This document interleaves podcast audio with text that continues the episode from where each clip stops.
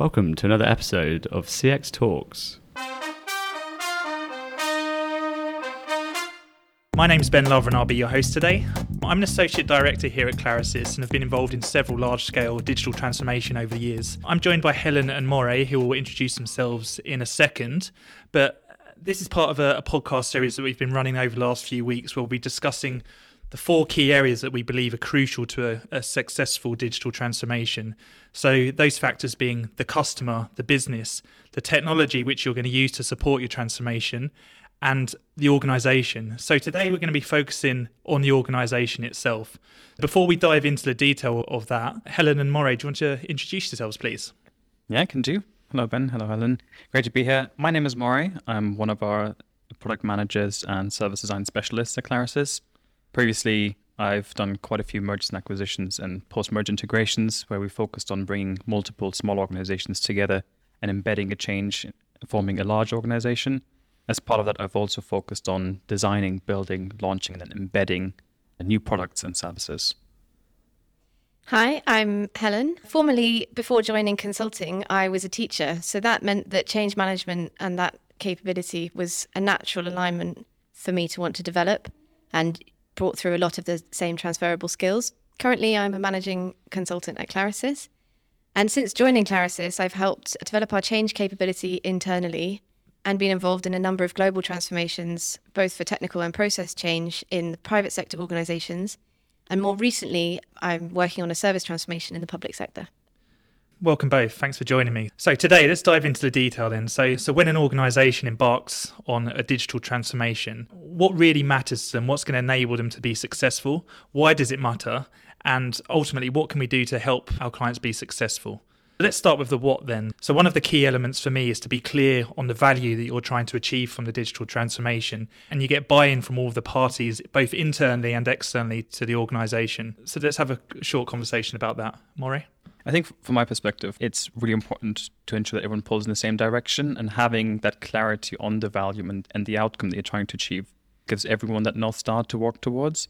Also, the value that you're trying to achieve is normally articulated from the business case of actually introducing the change as well. So the good news is that hopefully you have clarity on what you're trying to achieve and the value even before you embark on your change journey. I think one thing that's important to note here as well is being honest with the parties involved. So quite often everyone talks about transformation as being a great thing that's going to happen and that's going to make their lives a lot easier. But actually not always. There's going to be some things that are a bit more of a challenge, particularly initially. And I think a good way to get this buy in is to be honest about the pros and cons and the challenges that people will face as they're going through the journey. Yeah, I'd agree. I think it's really important to be clear on the value that you're trying to achieve. Of course, technology, digital transformation is going to allow you to shed some of those outdated processes and it's going to allow you to shed some of the legacy technology you've had in place. But it's also about adopting the new technology and reimagining what you can now do as part of it. It's not just a case of okay, the, the workarounds that you had to do in in your old system are going to go away. That's going to make your lives easier. It's actually what can you now do as a result of the new technology. And I think it's really crucial in presenting that vision, being clear on the value to your organization, which is going to allow them to reimagine the, the future as opposed to removing some of the pain that they've already had over the last few years. Yeah, I was just thinking when we talk about organizations, right, I think it's important to remember that that organization is made up of individuals. So people have to understand what that value means for them.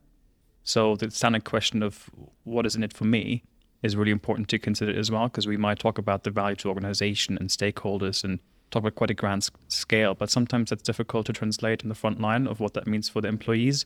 And I think it's really important that they understand the value that it's going to bring to them as well, so that there's less friction in actually introducing that change and embedding it correctly. Yeah, I agree. And that actually brings us on to the next point around really understanding the, the people that are involved and the, the current pain and the feeling around the organization before you embark on this transformation. For example, what's the general success rate of the previous projects that the organization have undertaken? Is there a real good feeling of momentum that actually we've had a really good successful project that went live a, a few months ago? And if you, you have the momentum and the backing of the people to go into your next one, or actually has there been some bad experience around, which means we should take our time and make sure that we're operating at a pace which is comfortable for people? What, what do you think about that, Helen? Yeah, I'd agree. I think also the current pain and feeling element of it for stakeholders is quite often they have a very sort of centrist view of what they're looking at. So they might not understand this current pain in other areas of the organization that this particular change or transformation is trying to help. So uh, I think it's important as a way of communicating that back out to the organization to say, look, maybe you're not feeling this particular pain, but there are colleagues of yours that are. And by you doing things slightly differently, you're going to help them, even if you don't see an immediate value or change to your way of working. I think that's a really good perspective because actually, what you're doing then is you're focusing again on the individual. And I think whenever we introduce change, it's important to think about how the individuals can experience this change because that person could be going through three, four, five 10 different changes that we might not be aware of, especially in very large organizations. You could just be one of 10 programs that is introducing change, and that person is being pulled into 10 different directions. And as a result of that, I think change fatigue can be a very real thing, and we have to be very mindful and show empathy and understanding that the individual that we're introducing the change to might be going through multiple journeys.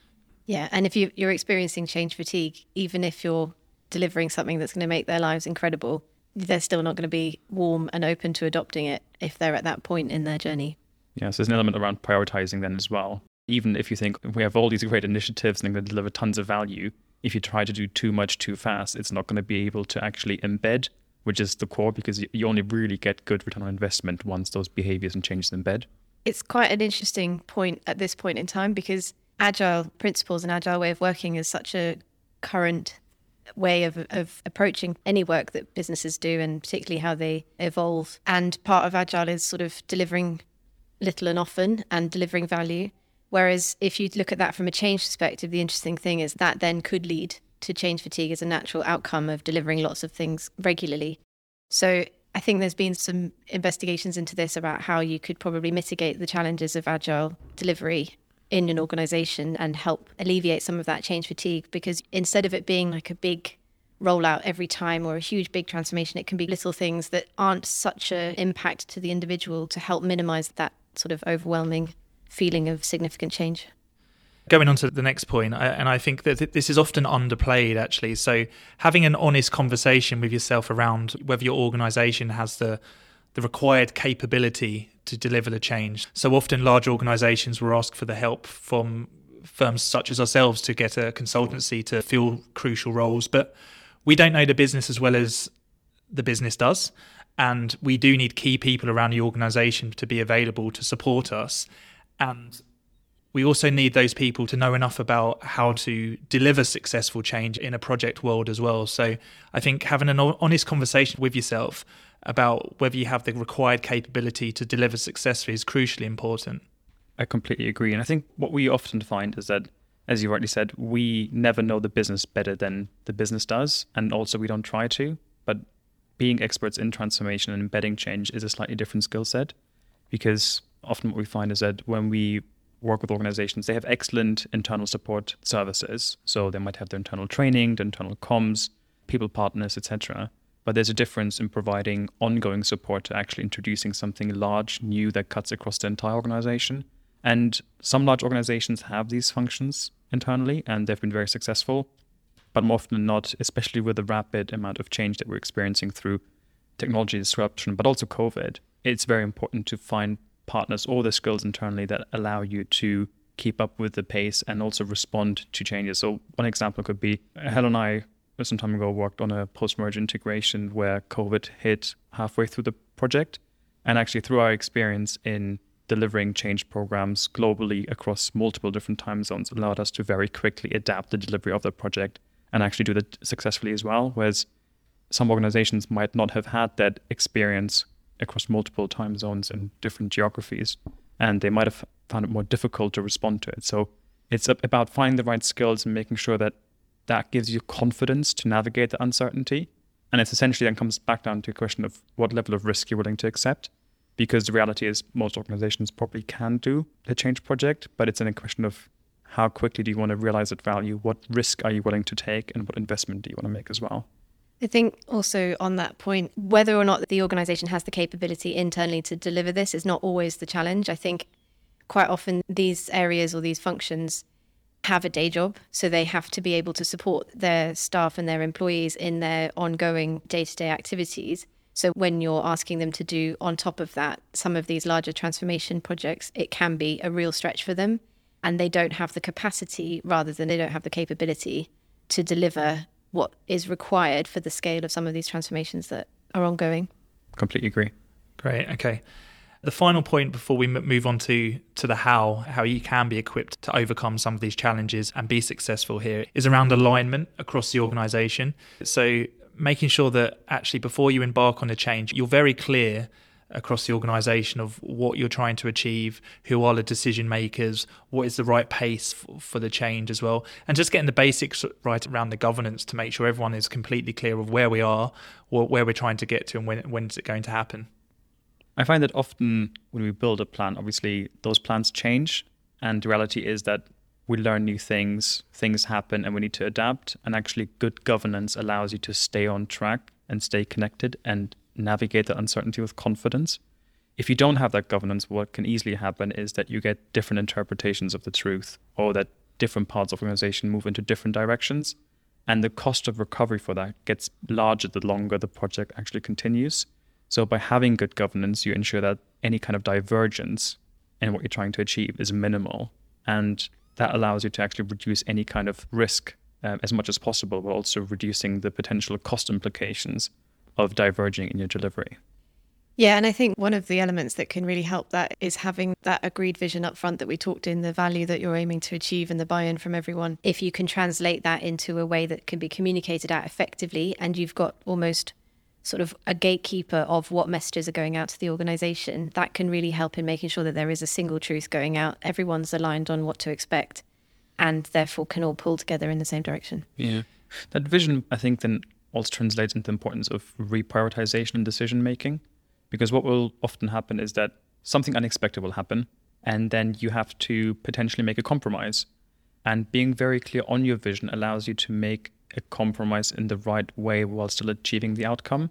If you're not clear on the outcome that you're trying to achieve and having the governance around it, you could then increase the risk of making suboptimal decisions which lead you down the wrong track. So I think having that clear vision is absolutely key.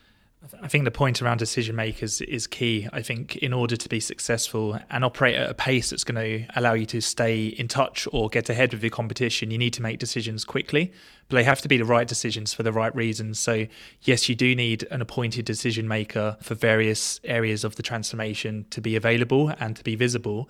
But I think it's really important to bring those decision makers together as soon as possible because when we think of systems thinking, actually, we can't just make decisions in isolation without making sure that the decision you're making doesn't detrimentally affect another team or the ultimate vision we're trying to achieve. So, where we've been quite successful previously is yes, we do need appointed decision makers for specific parts of the solution, but let's get them together regularly and talk about what the decision means in the scheme of the overarching vision and make sure we're making the decisions for the right reasons.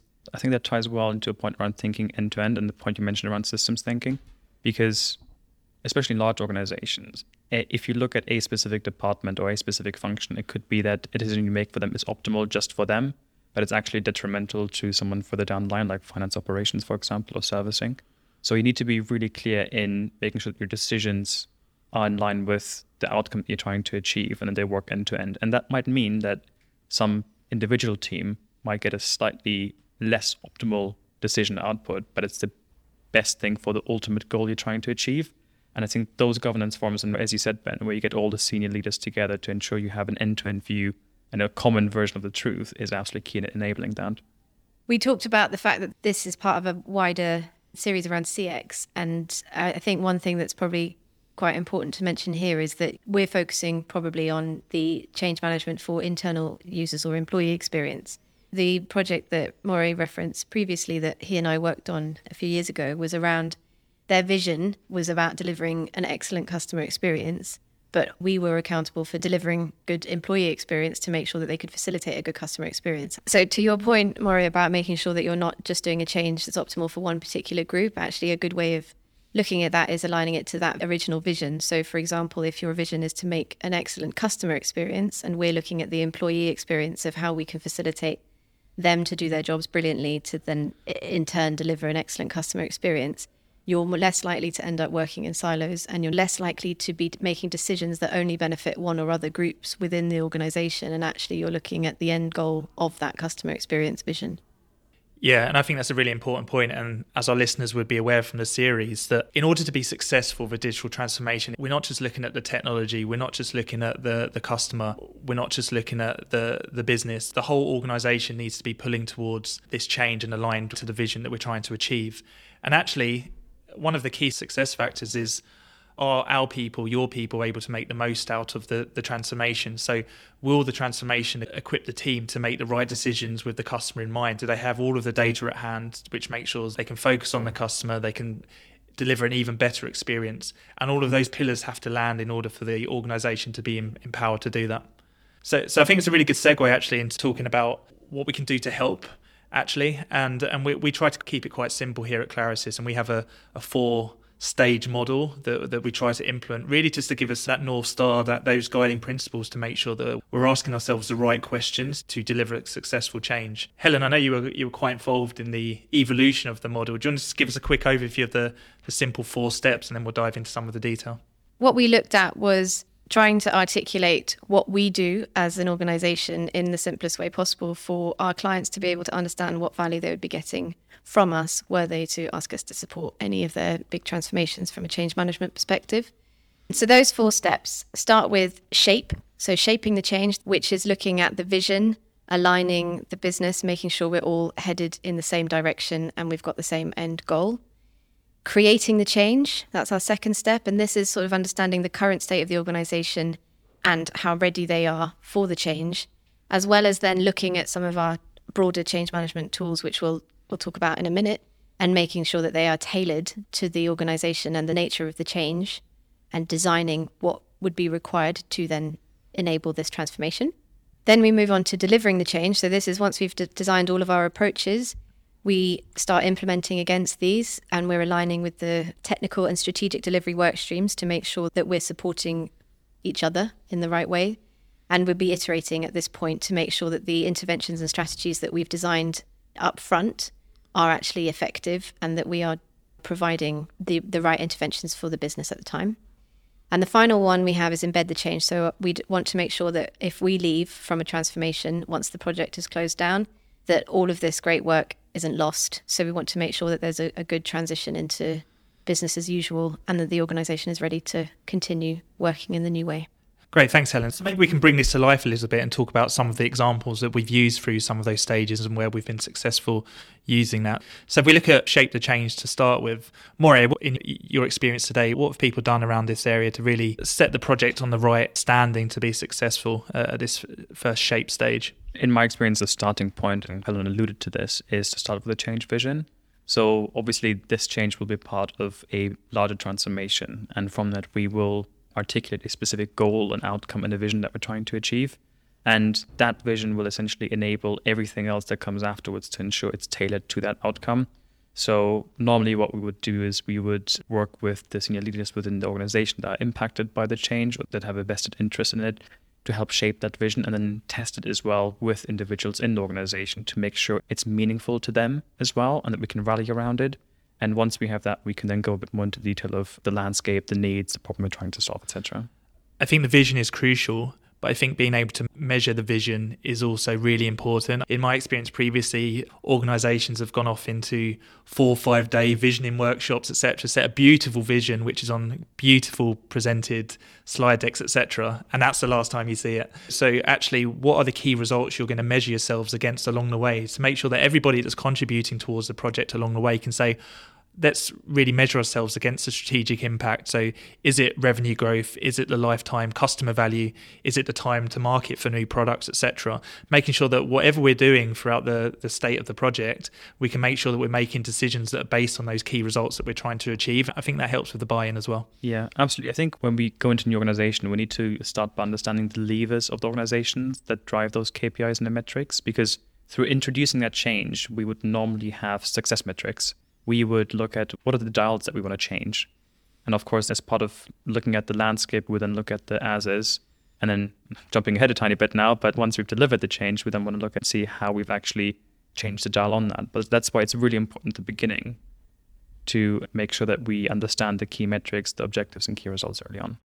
One thing as well at this point is that you're validating the need for change. So you might have an input or an impetus that leadership feel they want to do this thing, but actually, this is the point where you can actually check that the direction you're trying to head in is the right one or that there is a need for this to be this transformation in the organization. So we've got a very well defined vision and we've got some key results and metrics that we're going to measure ourselves against. Then we're going to create the change. So so what do we do now?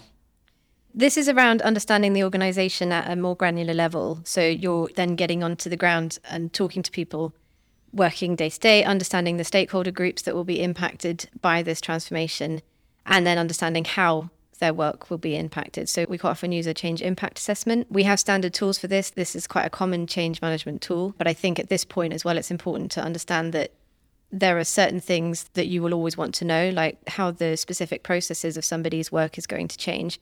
But you also might need to know a few other more specific things depending on the organization. For example, the customer impact, that might be something that you want to layer in as well. And then from that, once you've understood the gap from the current state of the world to what you think it's going to look like, you can then start to design the approaches and the strategies. We call it a change approach, which is a, a high level view of all the things that you would need to consider. So, for example, communications and training are a very common thing that people think is the be all and end all of change management. We tend to prefer to call it engagement and enablement engagement because it's two way. So, what's your approach or your strategy for either getting messages out to the organization and also getting their feedback back to you so that you can incorporate that into your designs? And then also enablement. So, how do you make sure that the capabilities, the skill sets, the technology, everything is there for users to be able to actually be capable of doing their roles in the new world? Yeah, and I think this is crucial. I think the change impact assessment that we'll be producing here, yes, it should reference the customer and how the change is going to impact the customer. It should portray the impact that the change will have on the organization in their future roles. But actually, what are the mechanics? What do we need to do to prepare them to go into project mode as well? So, are there sessions around backlog management, prioritization, UAT, some of those skill sets that organizations sometimes take for granted but can really trip you up. So I think we also have to assess the impact and the time taken to train people up to execute successfully on the change as well. Okay, so great. So we've got our vision set out, we've got our metrics, we understand the impact that the change is going to have on our customers and our internal customers as well. Then we go into delivery as well. So, what can we do to make sure we're successful at this stage? Do everything that Helen just said. there are obviously like different ways in which this can take shape. So I think the key thing I would say is that delivering the change can happen at the same time as creating the change as well and iterate. So you wouldn't create all the change and then start delivering. I think one of the key things, and Helen touched on this, is the engagement.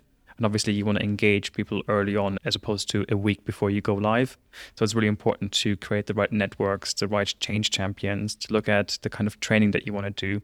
It's also worth assessing what kind of launch capabilities, DevOps capabilities the organization has as well.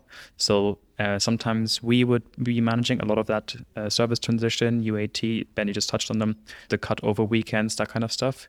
But often organizations have those capabilities internally as well, in which case we would work together with them and advise them on how to do it. Because obviously, at some point, we will leave and we want to make sure that those capabilities exist internally and we have successfully worked ourselves out of a job. So it's actually a very good stage to look at the existing capabilities that you've identified earlier on and leveraging them throughout the delivery of the project so that the organization is not entirely reliant on you in delivering the change. And I think here is where you might see something if you are delivering the technology change in an agile approach, so sprints or scrum work, and you're delivering value in small increments often this is particularly the point where you would need to align the change management strategy to that cycle of delivery across the technology as well. But aside from that, you can also deliver change with agile principles, which we recommend very strongly as an organization. Clarasys has agile principles through to its core, but we do like to take something like this and make sure that we are delivering iteratively. So, not just designing the change strategy up front and then never straying from that approach, but actually making sure that we flex with the needs of the organization, testing how our interventions are being received by the organization and making sure that we're doing the best job we can throughout. And, uh, and then lastly, in our four stage approach, and often the most neglected stage of the digital transformation is embedding and monitoring the change as well. So we're live, we've, we've successfully delivered a new project, but then the work isn't done there yet, is it, Moray? No, I think, and this goes back to the key metrics that you mentioned earlier, Ben. I think we want to measure the impact that the change has had. And often you'll find as well that we'll have launch dashboards to actually look at how have we completed the training, what performance indicators have changed as a result of the change, and when are we actually exceeding the baseline? Because normally what we'd expect is that performance or abilities will go down directly after introducing a change because people have to get used to something new. But through good change management, that dip is very shallow and very short. If you don't have good change management, then you know what can happen is that uh, that performance actually sinks below the baseline as a standard, which is obviously the worst case scenario that you're trying to avoid. So measuring the impact of the change is really key, and then uh, embedding it so that the organization isn't reliant on you as a consultant is absolutely key. Yeah, I think the one of the primary steps for this is making sure that there are owners. That's the thing that often gets dropped. It's like, okay, we've got all the processes documented. Who is going to be the one that's maintaining these live documents in theory rather than them becoming static reference materials that never change as the organization then continues to develop? Yeah. I found on the project where Helen and I worked together, one of the really good tools for this was to look at the roles and responsibilities or even like a RACI matrix to look at yes, during the transformation, maybe the program or the project held some of these responsibilities and, and owned some of this change. But we need owners in the organization to monitor, develop, and grow the things as well once we've left. And we found that actually a phased approach where people in the organization slowly pick up more responsibilities in order to drive that change forwards long after we've left has worked really, really well in mm-hmm. really embedding the change. And and on that point, around long after we've left, it's probably time for us to think about wrapping up today. So, so thank you very much for listening. This has been an overview of the key considerations from an organisational perspective for digital transformation. So we've discussed the the what and the how, i.e., the tools and techniques that you can use to be successful in your transformation. This is the penultimate episode within our series. So the next one that you'll hear from us is how to ensure you think about the right technology decisions as part of your digital transformation. But finally, I just want to say thank you to Moray and to Helen for joining us today. And I hope you've enjoyed the show. Thank you. Great to be here. Thanks, everyone. Yeah, really fun. Thank you, guys. Thank you, listeners, for listening, and we look forward to welcoming you on another episode of CX Talks.